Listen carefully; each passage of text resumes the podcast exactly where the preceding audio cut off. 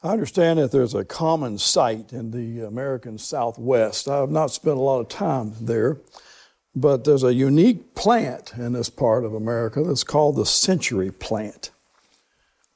I wish we could get hold of one of those to give to Jerry Cravens, being one of our older members. But anyway, the century plant thrives in rocky, mountainous areas of the desert. And it, it, uh, it's amazing. It, its leaves can grow up to a foot wide, and the plant itself can sometimes reach 12 feet in diameter. But what makes the century plant so unusual, as uh, the name suggests, is its long reproductive cycle.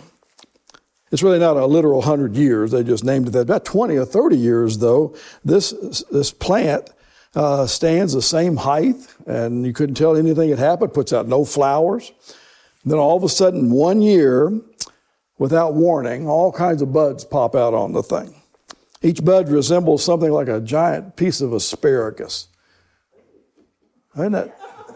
I can't, I can't picture that because I don't eat asparagus. But uh, anyway, it then will eventually grow seven inches per day and reaches the eventual height like 20 to 40 feet tall.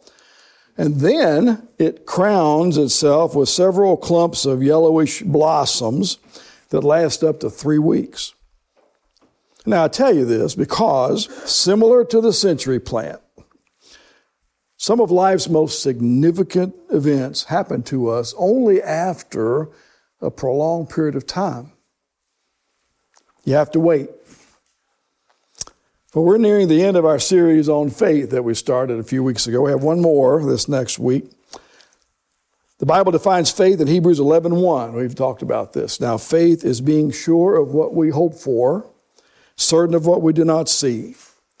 And then it says this, verse 2 this is what the ancients, this is what the older uh, characters of the scripture, the heroes of the Bible, this is what they were commended for. And of course, one of these ancient ones was Abraham. And we've seen a lot over the last few weeks. We've seen his determination to follow God to faraway land that had been promised him.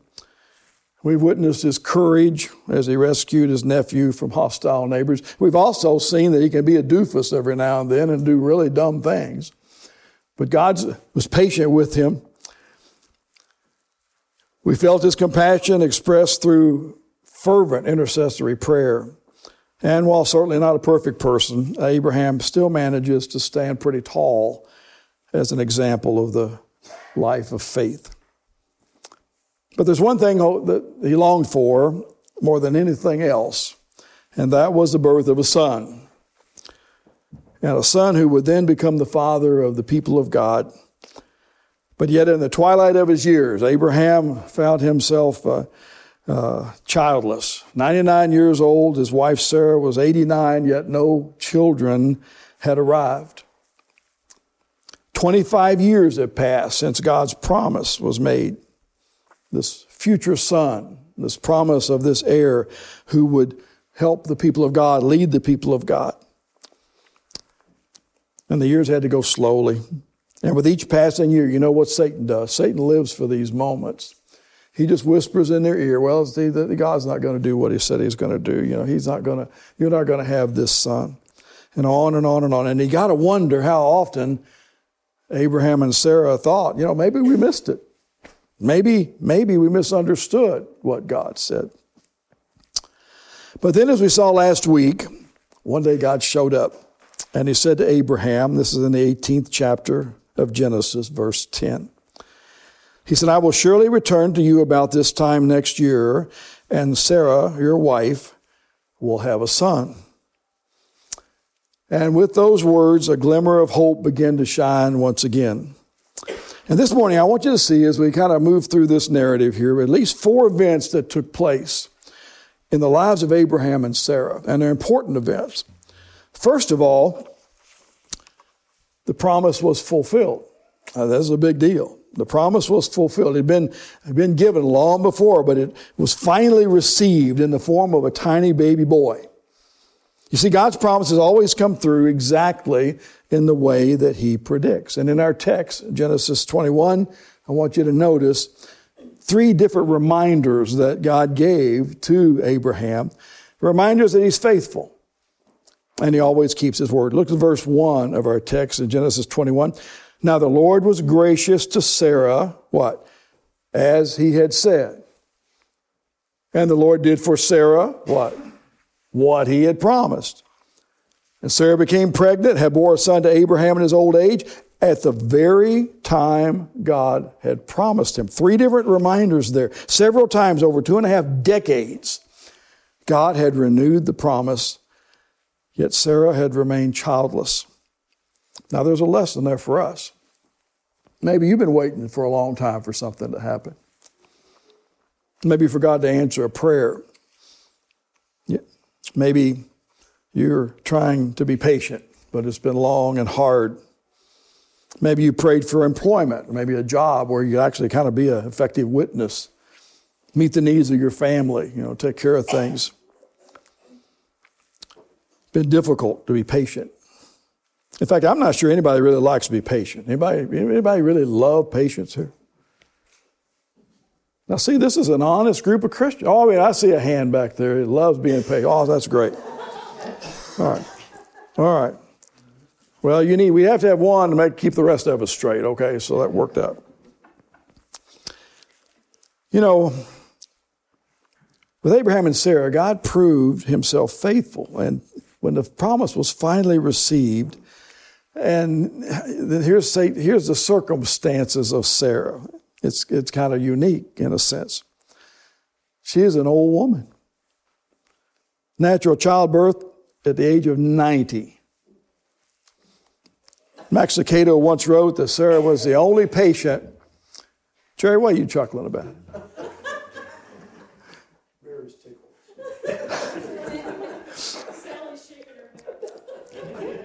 I, I, would suggest you sit a little further back, if at all possible. You know, there's a room in the back back there for you. And probably you might want, want to sit together. You might want to. And uh, we'll, we'll get you some marriage counseling. It'll be okay. oh, mercy. Don't even know where I was here. But understand, this was not some kind of a, you know, uh, this was just God keeping his word. He said he would do it, and he did.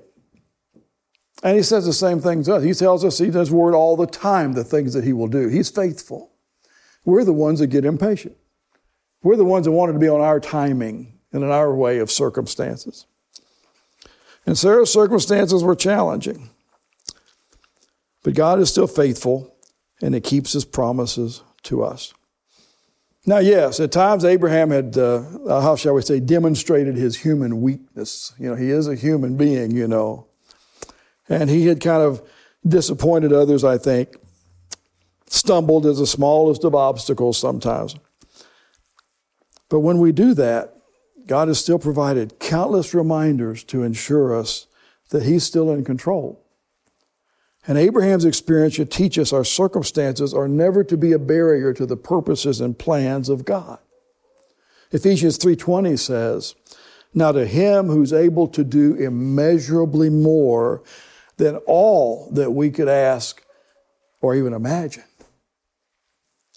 God's able to do far more than give a child to a woman who's past normal childbearing age.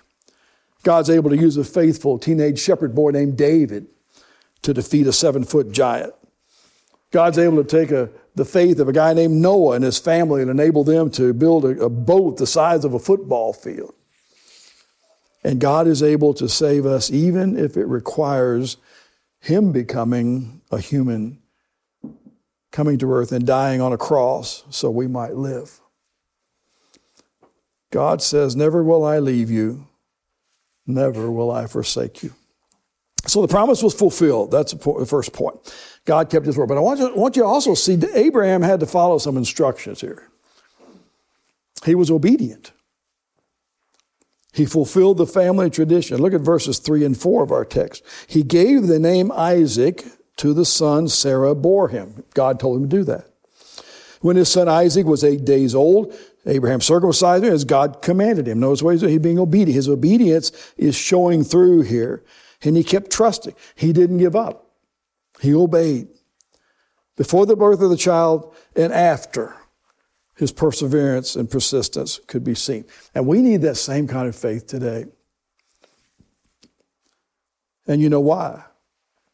Because long as we've lived, long as we've lived, and some of us have lived a few days, this world is getting to be kind of a, a messy place. We hear and read and see too much of all of the tar- horrible things going on around the world. And we need to be encouraged. And we especially need to focus on the future. You probably never heard of the name of a Christian guy named uh, George McCluskey. George McCluskey, for many years, this was many years ago, he got married, started a family, and because he wanted his children to follow Christ, he decided to invest some time every single day, one hour of every single day, to pray for his grandchildren and his children and great grandchildren. He continued to do this for years. Every day between 11 o'clock and noon to the day of his death, George McCluskey got down on his knees and prayed for the generations to come that he had never even met yet. The years went by.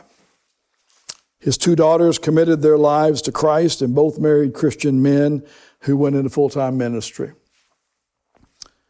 God gave those two uh, couples four daughters and one son. Each of the four daughters grew up to marry ministers, and the boy also became a pastor. The first two grandchildren to all these unions were boys, and upon graduating from high school, these two cousins decided, you know what? We're going to go to the same college, and they became roommates. And uh, during their sophomore year, one boy decided, you know, I, I think I feel God's called to ministry. But the other, other, other said, well, I'm not sure I feel the call to, to preach. Uh, and his, I imagine he felt a lot of pressure. I mean, all you had is preacher. All these generations, you see all these preachers. But he said, no, he said, I'm really interested in, in psychology and how you apply that in, in Christian context. That's what he chose. He earned a doctorate in psychology and eventually wrote books for parents that became bestsellers. Started a radio program that was on over a thousand stations across America his name was Jim Dobson, the founder and the leader of Focus on the Family. And due to the faithful, persistent prayers of his ancestor, George McCluskey, God was able to influence far, far more than just one family. Can you imagine the faith that that took for him to do that? You know, we are in the moment. We don't think about the future generations too much. I tease my kids all the time. I tell them that I expect them to take care of me when I get old and, you know, and miserable and grumpy. And they keep reminding me, well, you're already old and miserable and grumpy. You know, and, uh, and they're too big to spank, so I can't discipline them. But, but this is amazing. Isaac was born, his promise was received in the form of this crying baby in the arms of a woman who probably looked more like a great grandmother and as this drama unfolded, uh, you know, again, I want you to see not only that, that the promise was fulfilled and Abraham followed the instructions, but also their joy was restored. Their joy was restored. Years of waiting were forgotten. Can you imagine waiting for a child for 25 years?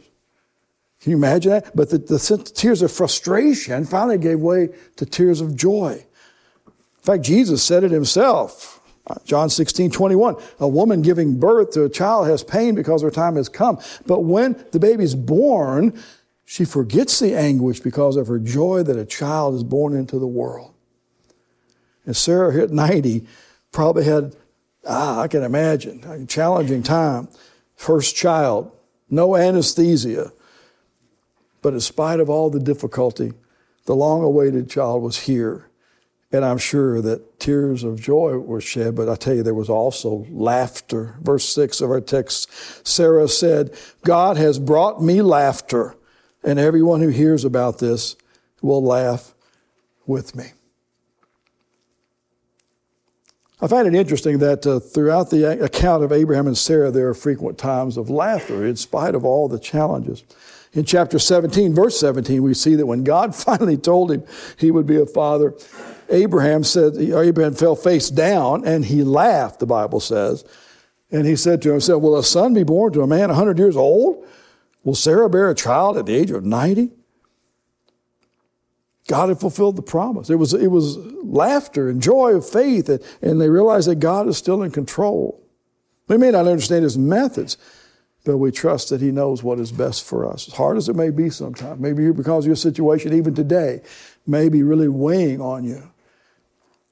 But the example set before us is that we trust. We even know we can't see. It's what faith is. Faith is the evidence of things hoped for, the substance of things that we cannot see. So, when God chooses to remain silent, you and I must choose to wait patiently and trust in Him. This is why Isaiah 40 31 is such a powerful verse. Those who hope in the Lord will renew their strength. They will be soaring on eagles or on wings like eagles. They will run and not grow weary. They will walk and not faint. See, God's timing is never late, never early either. It's always right on perfect schedule. And when the Apostle Paul spoke of Jesus over in Galatians, the fourth chapter, he said this When the time had fully come, God sent his son, born of a woman, born under law, to redeem all those under the law that we might receive the full rights of sons the promise was fulfilled. Abraham followed the instructions, and joy was restored. And then the last point here the hope that they had was rekindled. Now, some of you may be wondering why all this, uh, what kind of a meaning it is for you and me today. Here's why. It's because the Messiah, of course, Jesus Christ, Savior, was to come through a certain family line, through Abraham's family line and on eventually through David, who was a descendant. And back in the fifth chapter, chapter 17, God even says to Abraham, No longer will you be called Abram, your name will be Abraham, which means the father of many, many nations. And in verse 15, God also told Abraham about his wife Sarah. So, so what I want you to see, there was hope given, but they had to wait a long time to see it fulfilled. He told Abraham, he said, As for Sarah, your wife, you're no longer to call her Sarai, her name will be Sarah. And I will bless her and will surely give you a son by her. And I will bless her so that she will also become the mother of nations. Kings of peoples will come from her. Wow. Someone has said, while all the other nations of the world are standing around choosing their own gods, God was busy choosing his own nation. And he set apart Abraham and Sarah and the Jewish people. He set apart these parents to be the parents of the chosen nation. But they almost gave up hope. They had almost given up. So when Isaac was finally born, their hope was rekindled for the future. And while they could not see the multitudes, they could not see what was to come. They once again had confident hope that God would do what He said He would do. Hmm. This is why Hebrews 11 says, faith is being sure of what you hope for and certain of what you do not see. Wow. See, Isaac, in a sense, was like a deposit. God was telling them, even before he was born, you're going to have a son. He's going to be kind of the down payment on this promise concerning all these future generations. He was telling Abraham, don't be discouraged. Hang in there because this is just the beginning of what is coming. And he may be saying something like that to some of us today, even though we can't spot it as quickly. So I ask you this morning what keeps you hanging on? What if when your boss calls and says, Well, we're eliminating your position? You know, what, what, what, what keeps you hanging? What do you hang on to? The phone rings in the middle of the night and somebody says, You know, you need to come down to the emergency room. There's been an accident. What do you, what do you cling to? When someone says, Well, I'm sorry, I, I don't, I don't think I love you anymore, um, then to who do you turn? You see, the faithful Christian never sees a hopeless end because, of Jesus Christ. And because of Jesus Christ, what do we have? We don't have a hopeless end. We have an endless hope. And hope and faith all go together. Remember, the songwriter said our hope is built on nothing less than what? Jesus, blood, and righteousness. This world is not our home, the song has said. We are just passing through. Our treasures are laid up somewhere beyond the blue. And we must remember that the Bible teaches these things, but here's the reason why. Someday, God is going to even the score, and heaven will take care of every heartache you and I have ever experienced in our life. Our hope is not just restored for a moment, but forever. Matthew 5:11 says, "Blessed are you when people insult you, persecute you, falsely say all kinds of evil against you because of me. You can rejoice and be glad because great is your reward in heaven." You see, when Isaac was born, the hope for future generations was rekindled. And as Christians now, we have a fulfillment of our faith that lies in the future as well, because Jesus has called us to be faithful even to the point of death. And He would grant us the crown of life. You see, God has given us a down payment. And if you want to talk about the ultimate fulfillment of faith, the New Jerusalem, all these eternity with God, glories of heaven, then listen to John 14, 2 and 3. Jesus says, I'm going there to prepare a place for you. And if I go and prepare a place for you, I'll come back and take you to be with me, that you may also be where I am. Now, that promise from Jesus himself is the foundation of the church, the foundation of our faith, and the foundation of our hope, and our love, and so many other wonderful Christian virtues. But I want to close differently. This is not the end of the series, but I, felt the need to add this. I want to close with two realities about eternity. The first one is this there are a lot of people that are headed for hell. A lot of them. And while that may disturb you, it, it, and it should, that's the reality. The Bible's pretty clear that there's a road and a passageway, and there are a whole lot of people on the wrong road multitudes of people living on the outskirts of hope. And by failing to accept the Lord and his sacrifice, then they're, they're, they're on borrowed time. They're living in the darkness of despair, whether they know it or not. Life has no meaning. Laughter has no substance. Their destiny is a Christless eternity. And you and I have the answer to this dilemma, and we need to share it. One of the reasons that we should talk more about our faith. We're some of the quietest Christians anybody ever meet. I don't know how often it comes up in your work week. I don't know how often you talk to anybody about the Lord. But we should be concerned.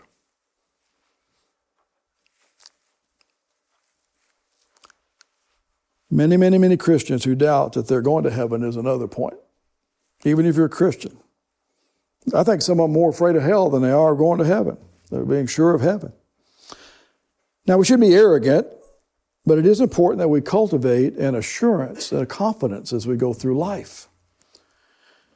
We're certainly not saved by our own goodness, obviously, we know that. We're not saved by our works. But for those who've surrendered their lives to Christ, if you've been obedient to Him and His plan, then heaven is their hope and promise that is from God which is why in 1 John 5 13, the scriptures say, I write these things to you who believe in the name of the Son of God. I assume that should be most of us here. But I do that, John says, so that you may know that you have eternal life. And you can know that. You can know you're, you're saved. Not because of our own goodness and our own merit, but because God is faithful and Jesus is good. So I encourage you not to miss the big idea of this series, actually, but especially this sermon. Number one, God's not promised every couple that they're going to be able to have a child. God's not promised everybody a new or nicer home. God's not even promised you a happy or fulfilling marriage. He's not promised any of those things. In fact, the Bible says in this word you're going to have trouble. But He has made one promise to everybody, and that is everyone who accepts Jesus Christ as Lord will receive eternal life in heaven. And if you can't accept that, then you either have no understanding or appreciation of grace, or you just really don't believe God's promise at all. God writes with a pen that never blots, the poet has said. He speaks with a tongue that never slips, and he acts with a hand that never fails. And in the lives of Abraham and Sarah, he rekindled that hope by keeping his promise. And he can do the very same thing for you and me if we place our trust in him and not in ourselves. I'm going to pray. The team's going to come back together and we'll have our closing time. Heavenly Father, thank you for another reminder that you always do what you say. And Lord, I thank you for your faithfulness to our congregation. I thank you for the times that we've gone through dark hours too and difficult. Some of our families right now are going through some really hard times. But I'm grateful to you, Father, because you are here, you're with us, you are not silent. And Lord, we want to follow and we want to understand, but we need help. We need your grace more than ever every day. Help us to strengthen our faith. Help us to be more confident. Help us to be in the Word enough on a regular basis that all of these promises are, are given to us and repeated and reminding of ways in which you have said already, I'll be with you, even to the ends of the age. So help us in our troubled time in our world and all the chaos going on around other countries and, and lives being lost and fights and battles and arguments. It is just wears us out. But Lord, help us understand that with you, we may still go through hardship, but we won't stay in that hardship forever. Lord, rekindle our faith. Help us in this series to make faith more crucially real to us. Help do that, Lord, through your Holy Spirit. And my prayer is for our church family that we will see a, a harvest of new faith as we move into the weeks and months ahead. Thank you, Father, you're so good to us. And we ask, Lord, that as we move forward, we have another week in this series, but I ask that you will help us for maybe the very first time in our lives to get it when it comes to trusting you. In Jesus' name I pray. Amen.